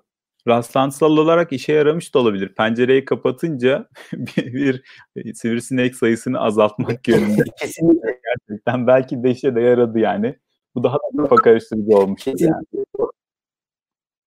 Evet. Bir vektör olarak bir ne bileyim yani bir, bir, bir bataklıktan bir sivrisineğin bir mikroorganizmayı alıp getirip e, insanı bizi ısırması ve ardından onun bizde ateş yapması falan yani bunu takip edip e, bunu e, bunun nedenlerini nedenlerini anlamaya çalışana kadar hakikaten biraz zaman geçiyor. Bir de şey tabii bu el yıkamaya gelince ha bir tanesi koku bir tanesi su. Sudan mesela bir hastalığın geçebileceği e, iyi su içmek, işte iyi su, kötü su, işte bazı yerlerin suyunun kalitesi falan eski Yunan'dan veya çok daha eskiden beri bu iyi hava, iyi su. E, bunlar temel kriterler sağlık için. Ama mesela suyun bir taşıyıcı olduğunu da çok yakın zamanda yine bir e, İngiliz hekim e, John Snow e, işte bu İngiliz Londra e, kolerası sırasında ortaya çıkartıyor. Çünkü bütün açıklama modellerine göre insanlar ishal oluyor. İşte ne bileyim çok şiddetli e, hastalanıyorlar, kusmalar oluyor. Evlerde bir salgın devam ediyor ama salgının kökenini anlayabilmek için e, John Snow farklı bir mantık yürütüyor ve e, bu e, su pompalarının olduğu su dağıtım yerlerinden bir tanesini Soho mahallesindeki bir tanesini buluyor. Hı hı. Ve esas e, kaynak e, yer bu. Buradan iken grup e, bu şekilde gidiyor. Bu yani bu şebekenin bu kanalındakiler diye. E, dolayısıyla o suyun kirliliği e, kontamine olduğu noktayı buluyor. E, ama tabii yine de bu o suyun içerisindeki henüz kolera bakterilerini, basillerini vesaire falan henüz daha yine görmüş değil. Ama bir halk sağlığı şeyi olarak bunun su yoluyla bulaştığını e, kanıtlamış oluyor. El yıkamaya gelince de e, bu biraz psikiyatriyle de biraz e, sonu e, ilişkili bir e, anekdot ama E, biraz hüzünlü, acı bir anekdot. Ignaz e, e, Semmelweis, umarım doğru e, telaffuz ediyorumdur, Macar bir doktor, Ignaz Semmelweis. E, bu 1800 e, 40'lı yıllarda 1840-50 arasında Viyana'da ki genel hastanede hekimlik yapıyor. Bu Macar hekim Semmelweis e, hastanede şunu görüyor. Lohusalık ateşi dediğimiz bir şey var doğum sonrasında gelişen ve ölümlere neden olan yüzde on ile yüzde otuz arasında hastanede ölüm var. E, ve e, doktor yaptığı şey şu, hastalar zaten buna doktor salgını diyorlar çok enteresan bir şekilde. Yani çünkü doktorlar odaya girince hastalar ölüyor. Ebeler evet. doğurunca, ebeler müdahale evet. edince ölüyor. Sonra e, Semmelweis şunu düşünüyor. Yani bu bunu asistanların, öğrencilerin ve doktorlardan neden ölüm oluyor? E, çünkü diyor onlar aynı zamanda alt kata iniyorlar. Ölenlerin otopsilerinde yer alıyorlar.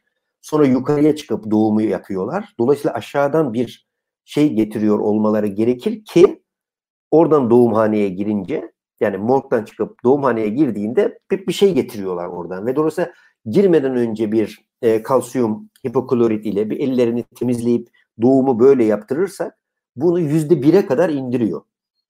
Ve bunu temizleyip böyle başlarsın. Yani bu elleriyle temas edilirse yeni doğana ve gebeye. Ama mesela bunu tıp otoritelerine kabul ettiremiyor. Çünkü o, orada da bir e, tür nasıl diyelim e, narsistik yaralanmak mı istemiyorlar o dönemdekiler. Şöyle diyorlar. Yani biz ekimiz ne yani sadece el yıkamak mı? Bu bir e, tıp gibi görmüyorlar. Yani bu biraz rahatsız edici bir şey yani doktor olarak ellerimiz mi yıkayıp ondan sonra operasyona gireceğiz gibi. Ve bu kişi bunu defalarca e, Semmelweis e, anlatıyor, yazıyor, e, ikna etmeye çalışıyor ve kesinlikle kabul ettiremiyor. Üstelik de yüzde birin altında ölümleri çekmesine rağmen tekrar, tekrar ülkesine dönüyor Macaristan'a ve 1865 yılında sinir krizi çünkü hiç kimse anlamıyor onu. Yani gerçekten bu meselenin önemini anlatıp duruyor orada hastanede ve bir arkadaşın yardımıyla akıl hastanesine götürülüyor. 14 gün sonra da orada hatta gardiyanların dövmesi sonucu oluşan bir kangren sonucu Semmelweis ölüyor. Ama bugün el yıkama deyince yani gerçekten herkesin o kabul ettiği pratiği başlatan kişi doğumhanede ölümleri düşürmek üzere elleri e, basitçe e, kalsiyum hipokloritle ya da işte basit bir dezenfektanla temizleyip girmenin ne kadar ölümleri düşürdüğünü gören e, kişi. Ama onu ancak haklı çıkaran pastör oluyor. Çünkü pastör gerçekten e, 40 yıl sonra diyor ki ya evet Semmelweis çünkü ellerimizde bu şey daha çok yoğun olarak e, var. Taşıdığımız e, canlı mikrobin en çok buralara tutunuyor. Doğrusu artık bunu daha ayrıntılı e, e, görüp bunun bir bulaşıcılık yapan canlılar olduğunu ortaya çıktıkça da e, e, Semmelweis'in hakkı iade ediliyor. Şimdi çok önemli bir e, evi, bir e, müze ve halk sağlığının e, ve enfeksiyonun en önemli isimlerinden e, bir tanesi. Basit el yıkama pratiğinin e, mucidi bir hekim ama kendisi bunu göremiyor bir yandan şey hüzünlü kısmı yani hem Semmelweis'in hani maküs kaderi e, ama onun yanı sıra da gerçekten evet. e, bir e, bilimsel verilere dayanarak bir şeyler anlatmak gerçekten çok zor olabiliyor. Bunu da yeniden hatırlatıyor. Yani bugün de öyle. E, sahte bilimsel şeylerin araya girmesi bazen olanların arayısı olabilir. Mesela orada da bir tıp geleneği var ve onlar reddediyorlar aslında. Yani Semmelweis'ı asıl reddedenler kendi meslekler. Çünkü geleneksel kısmı çok durumdalar. Bilimsel yöntem biraz böyle çalışıyorunun da çok önemli bir göstergesi. Yani yanlışlanabilirliği de var, yenilenebilirliği de var. Öyle ve verilere dayanarak evet. ancak. Buyur abi.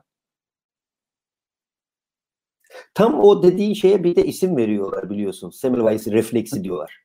Yani böyle paradigma bozucu bir öneride bulunursak hani mesela öyle değil ama elleri yıkayarak e, bu ölümleri azaltabiliriz. Dezenfektan kullanarak veya işte ne bileyim elleri sabunlayarak veya basit bir temizlik bile ölüm oranını düşünür demek o dönemdeki otorite için hani ellerimiz nedeniyle neden ölsün ki? Doktor nedeniyle ölmüyor. Yani, ama doktorun elleri neden kirli? Hayır biz bunu kabul etmiyoruz gibi bir hani Semmelweis refleksi genellikle şeyde kullanılır böyle e, bir e, karşı fikir veya çok ezber bozucu bir yöntem yeni bir şey önerdiğimiz zaman e, kabul görmez ve buna hani Semmelweis refleksi denir. Yani e, genel paradigmayı bozucu bir e, öneri gibi. Bazen de şimdi bu refleksler deyince şey geldi aklıma. Bazen de tam tersine oluyor işler paradigmayı bozucu bir şey değil de yani daha e, şey daha stabilmişiz gibi görünmesine rağmen e, ortaya çıkan çeşitli davranışlar da oluyor. Özellikle de bu pandemi meselelerinde orada gösterdiğimiz refleksler de geliyor aklıma. Evet.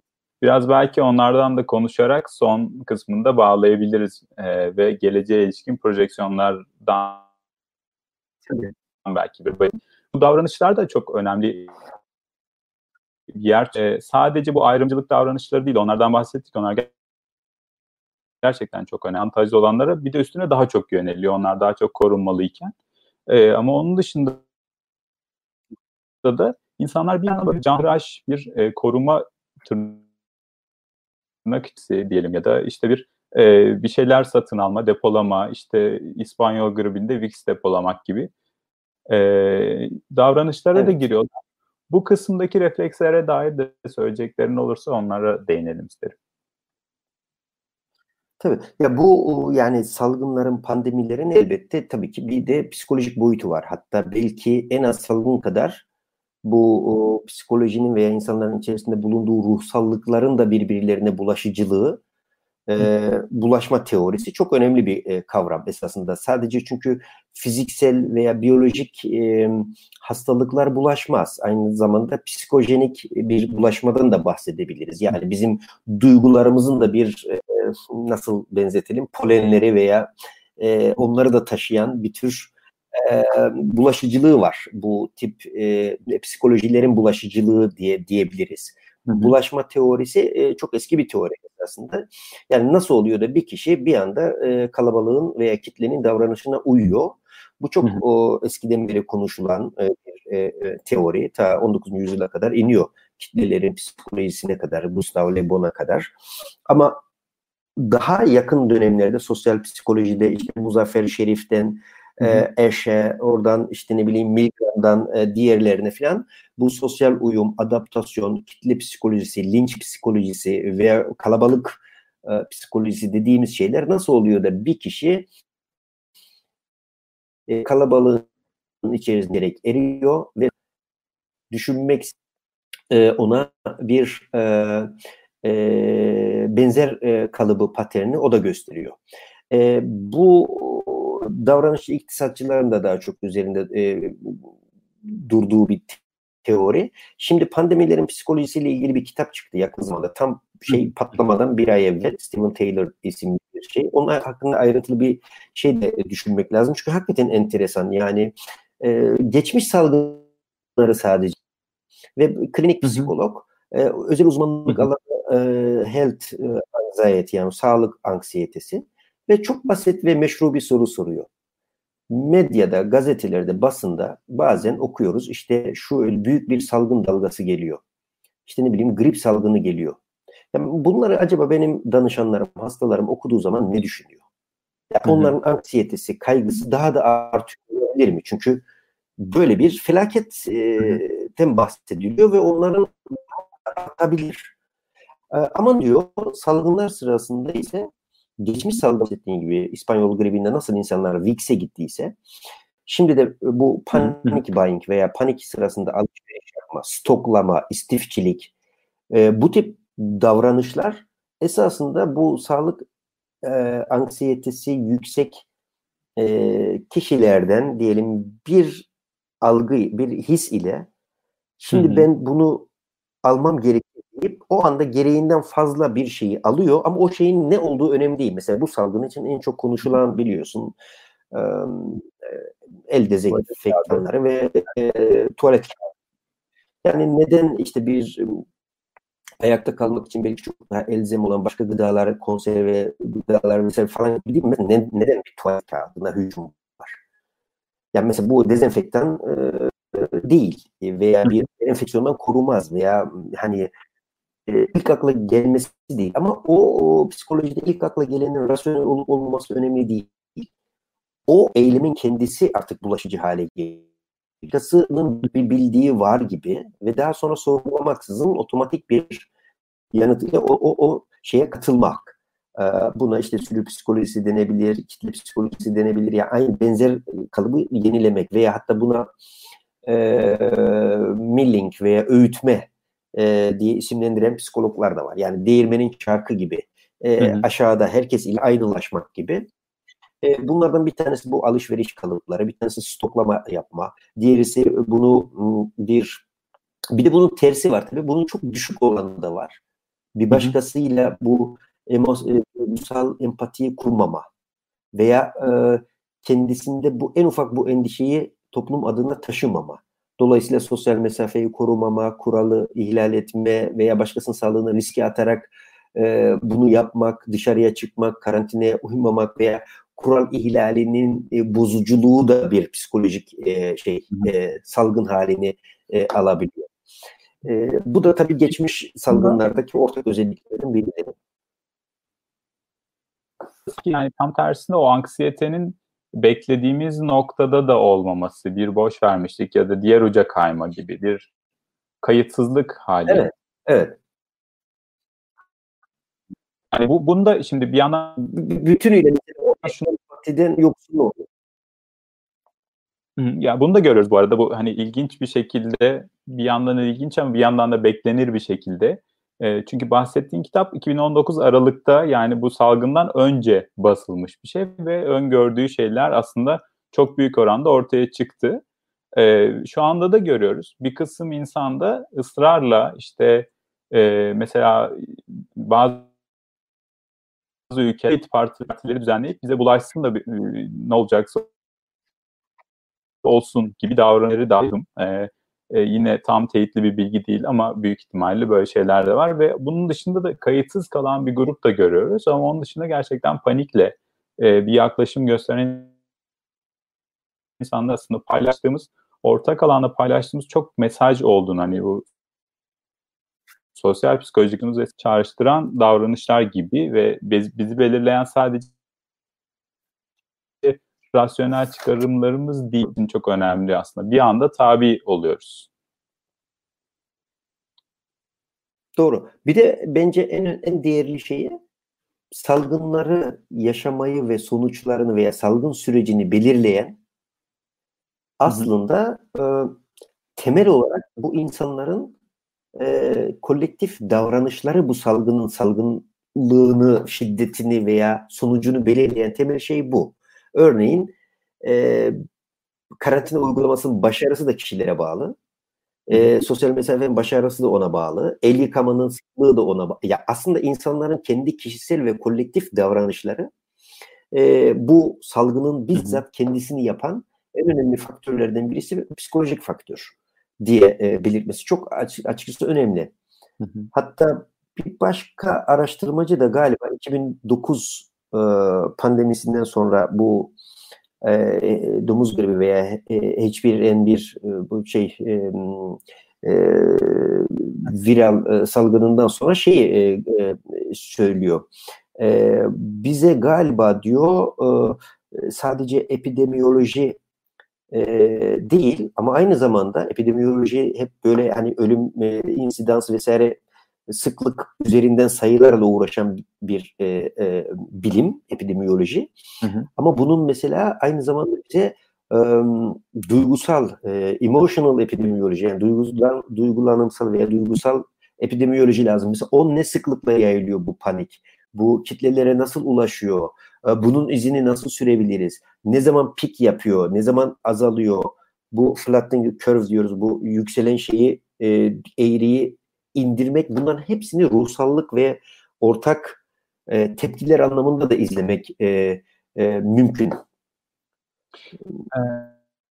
E, sorular da geliyor Şimdi, galiba ben, ekranda ama bir soruya da yer verelim istiyorum. Ben gelmişken tam bu noktada bağlayalım istiyorum. Ee, önemli bir şey çünkü. Sadece epidemioloji meselesi değil tabii bu ileriye yönelik projeksiyonlarımıza başka neler söyler? Covid bize tıp alanı açısından neler söyler? Tıp tarihinden baktık ama tıp tıp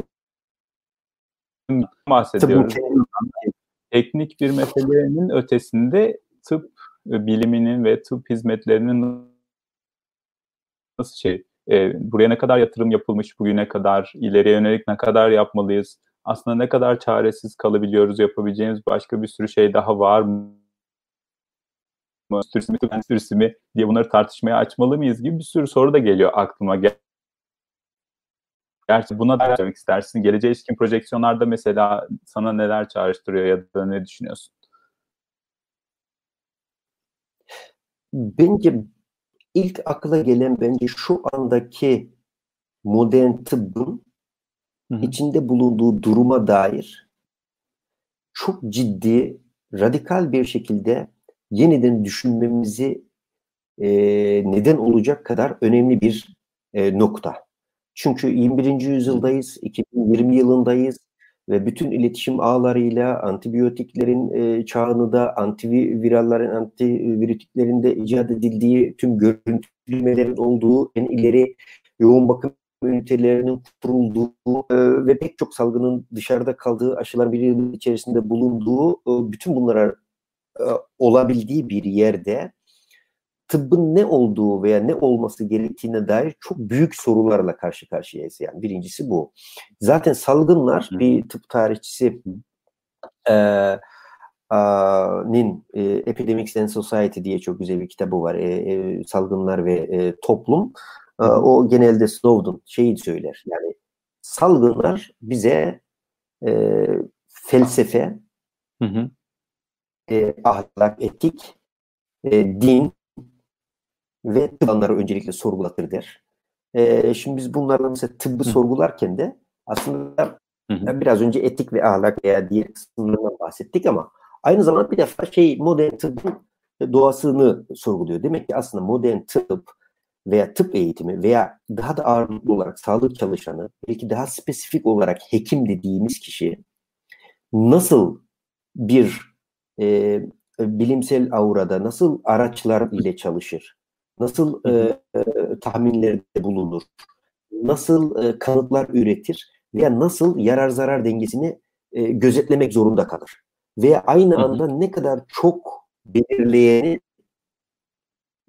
bir araya getirecek ve en ideal davranışı, en doğru olan davranışı bulma konusunda da çok acil karar vermesi gereken bir meslek grubu veya bir bilimden bahsediyoruz tıp. Yani bir yanda antijen çalışmaları, aşı çalışmaları devam ediyor. Bir yandan antikor üretme üzerine çalışmalar devam ediyor. Diğer yandan hızlı tedaviye yanıt verebilecek ilaçlar üzerine, semptomları daha hızlı giderecek ilaçlar üzerine çalışan gruplar oluyor. Bir yandan koronavirüsün ailesinin içerisindeki bu gen e, meselesi üzerinden yürüyen bir başka bir e, tanımlama grubu oluyor. E, yoğun hastane yapıları, hasta e, nelerden öte sağlık sistemleri, sağlık sisteminin kapsayıcılığı, sağlık sisteminin eşitsizliği ve belki de hepsinden çarpıcı olan şey hekimin böyle katastrofik, yıkıcı, felaket bir salgın durumunda yine en başa dönüp aslında bu araçsal bu emeği, özveriyi ve elinde bütün bunların en dar olduğu anda bile o insanı, o değeri, o yaşamı e, sürdürmeye yönelik var gücüyle çalışan kişi. Belki de en en unuttuğumuz şey kısmı bu. Hekim e, aslında demek ki tomografilerin veya işte en yüksek görüntülemelerin vesairenin de araçsallaştırdığımız bir hekim gitti. Yerine bir anda kanlı canlı insan hekim.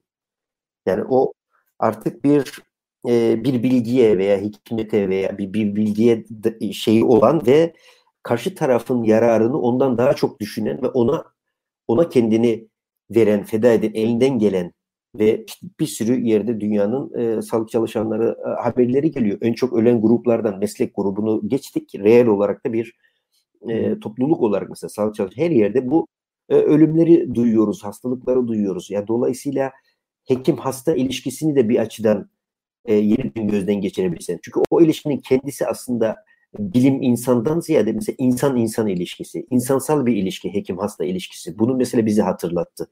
Ya da bize mesela en ileri teknolojilerin yanı sıra, bilimsel ilerlemelerin yanı sıra bu işin nasıl sosyal bir bilim olduğunu yeniden hatırlattı bence tıp.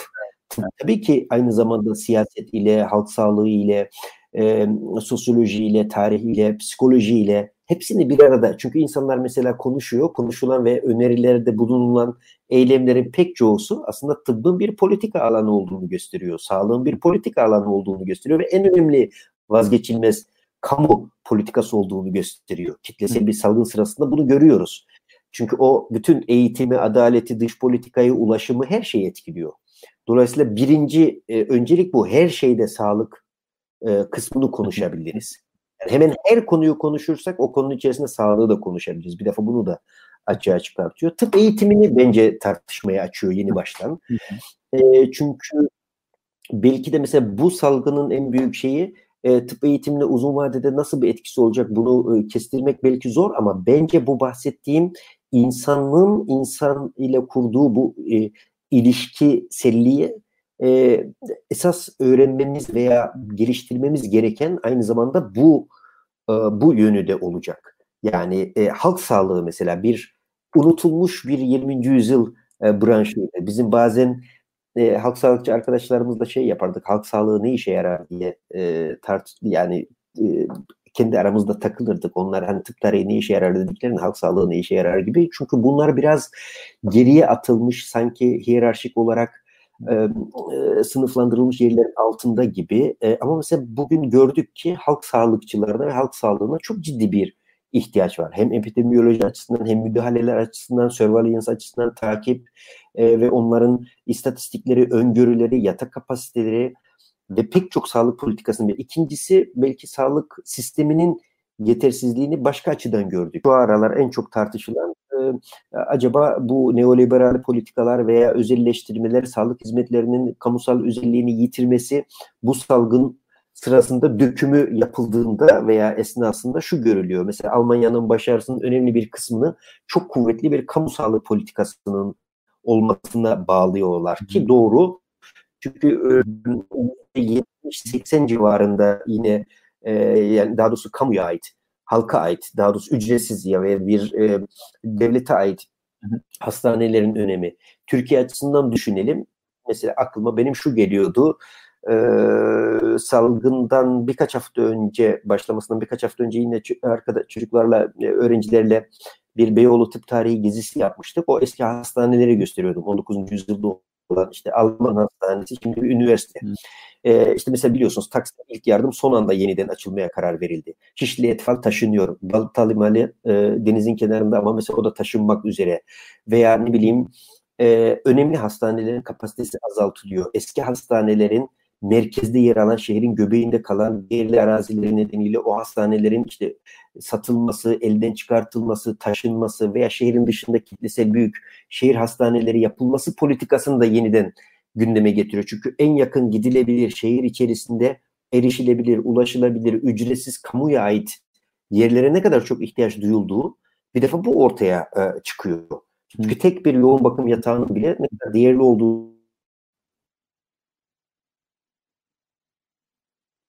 e, merkezi yerlerde de yoğun bakım yataklarının büyük şehirlerde özellikle e, her an erişilebilir yerlerde olması gerektiğini e, de sağlık politikası açısından bir eleştirel açıdan bunu düşünmek gerekiyor. E, yine belki e, e, tarihçilik açısından da belki başka şeyleri getiriyor. Örneğin e, tıp tarihinin önemli olduğunu e, demeyeceğim ama hadi onu demeyeyim ama şunu diyeyim en azından. Tıp tarihin yanı sıra mesela bir iklim, çevre tarihi. Hı-hı. Bu çok önemli. Yani şu anda dünya 3 yıldır belki bu salgın üzerinden konuşuyor ama bu konsantrasyonun veya bu kadar büyük bir e, e, gelecek tartışmasının bir e, iklim krizinde olduğunu düşünüyor gören e, geliyor işte. Yani e, olan. Yani ekolojik kriz biliniyor, biliniyor, tehlike biliniyor, hava kirliliği biliyor. Bütün bunlar örneğin daha büyük öngörü e, sürpriz olmayacak geleceğin e, şeyi çiziliyor. Ama bunun için kolektif bir e, çaba ile e, çünkü salgınlar bazen de kendi kahramanları veya daha olumlu özellikle veya psikolojik kalıpları da doğurur. Mesela dayanma gibi. E, düşünün İngiltere'de bir yandan politikası ilk başlarda e, bu narlayarak insanları eve kapatma üzerine. Ben ama duyabiliyor musun? Ee, Duyuyorum. Ses yani şöyle İngiltere örneğinden bahsederken sonrasında ses oldukça kesildi. Belki dinleyicilere de gitmiyordur diye tekrar rica edeceğim senden. İngiltere e, yani bu tartışmalar yürür. Hani yaşların acaba onlar üzerinden bir konu ve onları birazcık teori onları biraz dürterek, cezalandırarak, işte ne bileyim sadece evde kalmalarını sağlarken o grubu kurmaya yönelik, diğer grupları da bağışlamaya yönelik bir politika başlamıştı. Tartışma e, ve buna yönelik projeksiyonlar yapmış. Hemen hızlıca dayanışma ağları oluşup yaşlıların evlerine e, veya yaşlı da demeyelim, e, 65 yaş üstü insanların yani e, dayanışma ile onların yanlarına gidecek gönüllü dayanışma ekipleri hızla da oluşmuştu.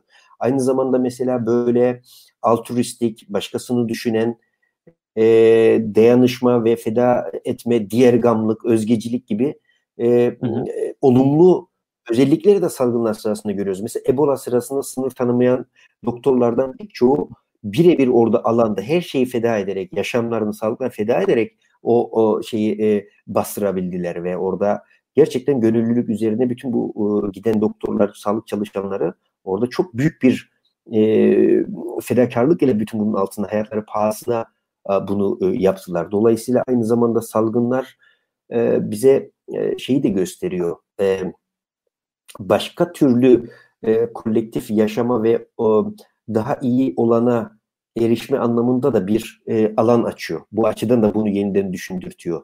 Hı hı. E, belki bir unuttuğumuz bir şey son hı hı. onu eklemek tıp bilimi içerisinde belki e, dikkat ettiysek mesela modern bu salgının getirdiği bir şey de belki şu. Bu kadar çok eleştirilen modern tıbbın hı hı. nasıl hayatların içerisinde vazgeçilmez olduğunu ve esasında bütün bunların olmadığı bir çağda, çağ için şunu da gösteriyor bize. Modernite eleştirisi başka bir şey ama toplumu savunmak veya kamu kurumlarını veya oluşmuş bilimi savunmak başka bir şey. Ve bunun ne kadar hayati bir şey olduğunu şu an görüyoruz. Çünkü hiç kimse şu an televizyonlarda, ekranlarda veya başka yerde e, bunun işte filanca bitkiyle ve alternatif çözümlerle olduğuna dair bir şey vaaz etmiyor. Ve bir anda kaybolan bir şey var değil mi? İşte hani modern tıptan e, tedaviyi hızla geliştirmesinin beklenen bir umut var. Bir başkası da belki mikrobiyoloji, viroloji konuşuluyor. Virüsler, virüslerin yaşamları, gen dizilimleri vesaire. E bu mesela aynı zamanda bizim e, evrimi de tartışmaya aç, açıyor değil mi? En basiti tıpta e, bu çok somut bir şekilde H1N1 onun e, mutasyona uğramasıyla gelişen yeni bir virüs. Oradan gelen bir şey. E, dolayısıyla mesela bu da tartışmasız. Tıp içerisinde zaten e, birazcık moleküler e, biyoloji veya biyoloji bilgisi olan, genetik bilgisi olanların zaten bildiği bir şey. Ama daha kamusal anlamda da evet biz bazı virüsler, bazı canlılar içerisinden evrimleşerek bu yola bu şekliyle geldiğine dair daha genel kabul görmesini sağlıyor. Ee, bunlar yani, ilk akla gelenler diyeceğim ama. Çok teşekkürler. Yani şöyle bir şey şu anda sahiden şöyle bir tartışma yani mutlaka bir yerlerde yapılıyordur ama en azından e, en ön planda çıkıp da kimse şunu söylemiyor. Artık o kadar absürtleşmiyorlar. Umarım da absürtleşmezler. Hayır efendim virüsler evrim falan geçirmez. İlk yaratıldıkları gibidir gibi şeye girişmiyorlar. Çünkü biliyoruz ki koronavirüs vardı ve aslında küçük bir belki reseptörüne yansıyan bir işte RNA'sındaki bir baz dizilimi evrimiyle bugünkü halini almış olabilir. Neden olmasın? İkinci bir şey daha var. Ben bunu çok önemli buluyorum. Sen de değindin. Ee, Sims Covington da soru sormuştu. Onun sorusunu da büyük oranda yanıtladığını düşünüyorum. Ben soruyu yine de okuyayım duymayanlar ya da görmeyenler için. Her salgın sonrası bir tür aydınlanma yaşanıyor diyebilir miyiz? Bu salgın geçtikten sonra ne tür bir değişim öngörüyor Fatih Hoca diye. Ben de buna ilişkin şeye bir ekleme yapmak istiyorum. Bu küresel ısınma meselesi de aslında gerçekten bizi bu salgından çok daha fena da vuracak ya da vurabilir. E çünkü projeksiyonlar yine bu yönde. Buna gözümüzü kapatarak gidebiliyoruz. Mesela bu bunu dünyayı algılama biçimimizi tartıştıran bir şey. Aydınlanma olmak zorunda gibi bu açıdan. Ya da evet. işte belki de en başta programın başında söylediğimiz gibi belki de insanlığın sonuna doğru gidiyoruzdur. Eğer küresel ısınmadan bahsediyorsak o çok daha ciddi geliyor gibi görünüyor çünkü. ikinci bir nokta var. Küresel ısınmayla bir neden sonuç ilişkisinden bahsetmiyoruz ama e, yani öyle bir nedensellikten bilgim yok. O yüzden böyle bir nedensellikten dem vuramıyorum. Fakat bir eş zamanlığı da dikkatten kaçırmamak lazım. E, bu virüsün bu kadar yaygın biçimde olabilmesi, bu kadar yüksek dolaşım, bu dünya üzerinde bu kadar yüksek nüfus, üretim ilişkilerinin böyle şekillenmiş olması, e, işte Çin'in şu andaki mevcut e, nüfusu ve o üretime ilişkin yatırımları, işte doğadaki yani mesela koronavirüs doğada çok yaygın bulunuyor ama bu kadar çok onunla iç içe girecek kadar bütün doğal yaşam alanları da istila etmiş olmuyor. Bunlardan da bağımsız düşünmemeliyiz gibi görünüyor. Tıpkı Kesinlikle. Evet, tıpkı tıp bilimlerini ve genel olarak tıbbı da hani insandan, sosyal hayattan bağımsız düşünmemek gibi. Yani tıp e, şey gibi bir durum değildir. Evet, en son teknolojilerle en ileri hastalık hani en ufak müdahaleyi geliştirmek için de uzunca vakit ayıralım. Elbette bunu yapmaya gönüllü ve e, hani bundan keyif de alan ama bunu insanları iyileştirmek için kullandığında da gerçekten faydalar gösteren bir sürü meslektaşımız var. Ama sadece bundan ibaret değil. Bunları çok önemsiyoruz. Fakat bir yandan da insan hayatına dair bir şey. Yani bunu günlük yaşamın içinde planlamak, tıpkı halk sağlığıyla birlikte düşünmekte olduğu gibi. Sanırım bunlardaki paradigmaları da en azından yeniden düşünmeye ne kadar ihtiyacımız olduğunu da vurguluyor gibi. Ee, bir noktada sanki yine buradan bu sefer sosyal alana doğru bir gönderme. Sayeden bu e, tüm bu politikayı da yeniden düşünmeye ihtiyacımız var. Yani insanlara evde kalmaları için gerekli şartların sağlanabilmesi ne kadar önemli. Bunu gördük, göreceğiz. Umarım olabildiğince hafif atlatılır ama e, evet. sahiden bütüncül bakmadan insan sağlığını e, ele almak mümkün değil. Sanırım ben bunu söyleyebilirim bir de. Bunu tekrar düşünmeye ihtiyacımız var sahiden. Kesinlikle. Kesinlikle çok doğru Taner. Hem iklim konusunda katılıyorum. Mesela neden e, bu yeni e, evrimleşen virüslerin neden hangi konaklarla mesela kuş, yarasa, domuz ve diğer canlı e, türleri e, ile bizim kurduğumuz ilişki çok belirliyor. Çünkü biz sadece tür olarak insandan bahsediyoruz. Hı. Ve en yıkıcı tür olduğumuz konusunda da e, herkesin neredeyse en fikir oldu. Bu bir türcülük tartışmasını da e, beraberinde getiriyor. Yani Hı. o e, virüsleri e, taşıyan hayvanlardan tutalım da o, o doğasını bozduğumuz bütün bu iklim e, tartışmalarına kadar pek çok konuyu çevre tarihi açısından da iklim krizi açısından da gündeme getiriyor. Hatta belki öyle de kapatabilirim yani tarih kısmını. Hani bu dünya tarihi konusunda en çok okunan kitaplardan biridir bu McNeil'in e, işte dünya tarihi. Orada onun başka bir şeyi daha var kitabı e, insanlar ve salgınlar diye. O da çok güzel bir tanım yapar. Yani aslında tarihi şöyle de okuyabiliriz. Yani mikroorganizmalarla yani virüsleri, bakteriler ve diğer canlılar ile makroorganizmalar yani insanlar ve homo sapiens veya insan ile diğerlerin mikro ve makroorganizmaların karşılıklı e, denge ve dengesizliği arasında gidip gelen bir patika şeklinde de tarih e, okunabilir. Böyle de düşünürsek çünkü bir sürü şeyi belirleyen bir e, durum pandemi. Şimdi de o yol e, e, kavşaklarından veya buluşma alanlarından biri. Bir kere daha doğayı, e, geleceği, e, gezegeni veya e, daha geniş anlamda bir tür olarak insanı, insanlığı e, bugüne kadarki getirdiğini yeniden bir tür gözden geçirme ve e, e, ayıklama dönemi. Yani dolayısıyla moderniteyi belki post modern e, pasif e, e, davranış kalıplarından ayıracağız. Belki e, eğitimi buna göre yeniden e, vazgeçilmezliğini bazı kurumların yeniden göreceğiz. E, ve belki de en önemlisi tıp veya sağlığın aslında herkes için ve en önemli toplumsal kurumlardan biri olduğunu e, çok acı bir şekilde bir dil ama bunu görmüş olacağız. Çünkü e, tıp gerçekten e, sosyal bir kurum.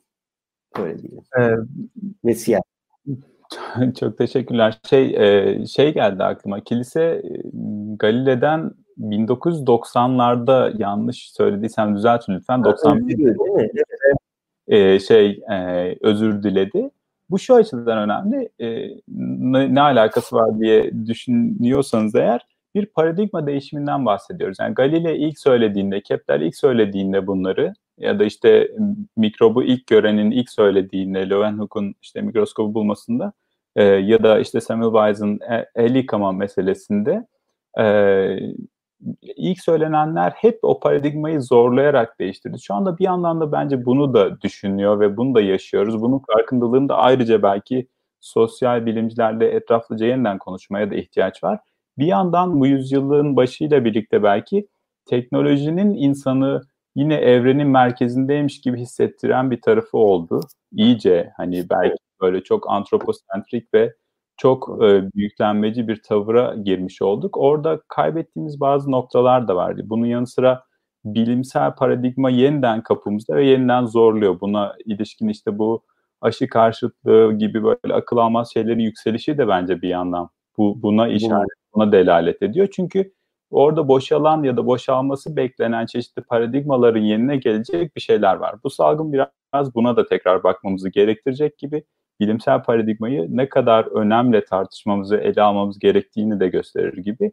Ee, söyleyeceğim başka bir şey yoksa yavaş yavaş kapatabiliriz. Oldukça da uzun tuttuk. Seninle sohbet etmek çok yani, güzel. O yüzden ben daha da uzatabilirim ama dinleyenler açısından da. Evet. gerçekten çok uzun oldu ve bu kadar kestiremiyorduk. Bir saatte toparlarız diye düşünmüştük ama gerçekten de hemen her alanı etkiliyor. Belki son söyleyeceğim şey belki unutmuş olabiliriz.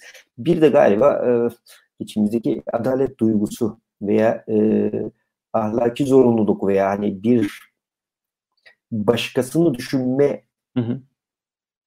diye e, neredeyse çok uzun zamandır böyle sonuca dayalı daha böyle Anglo-Sakson veya işte daha küresel kapitalist bir etik e, anlayışını da yeni baştan yıkan, sorgulayan bir şey. Yani bu aslında adalet teorisini de yeniden gözden geçir, geçirecek bir şey. Bu sadece pratik olarak kaynakları dağıtmak, yoğun bakımı kimin kullanacağı, hı hı. işin sınıfsallığı o da ayrı bir tartışma ama hı hı. özünde yine de tartıştığımız belki değerlerden bir tanesi de e, adalet yani tıbbın adaleti veya tıp ile adaleti bir arada düşünmek te bir başka e, felsefeye tıbbı daha yaklaştıracak bir başka kavram belki de.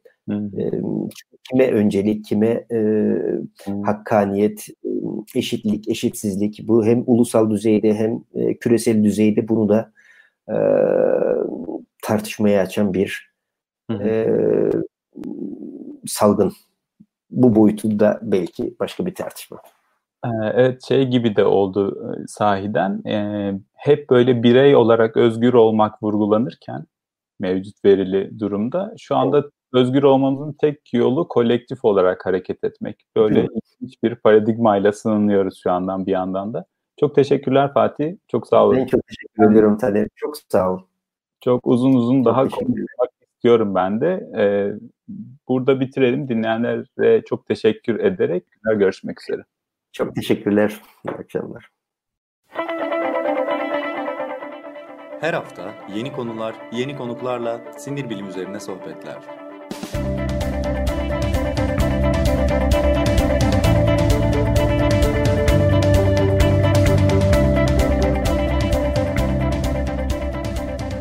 Neuroblog Podcast sona erdi.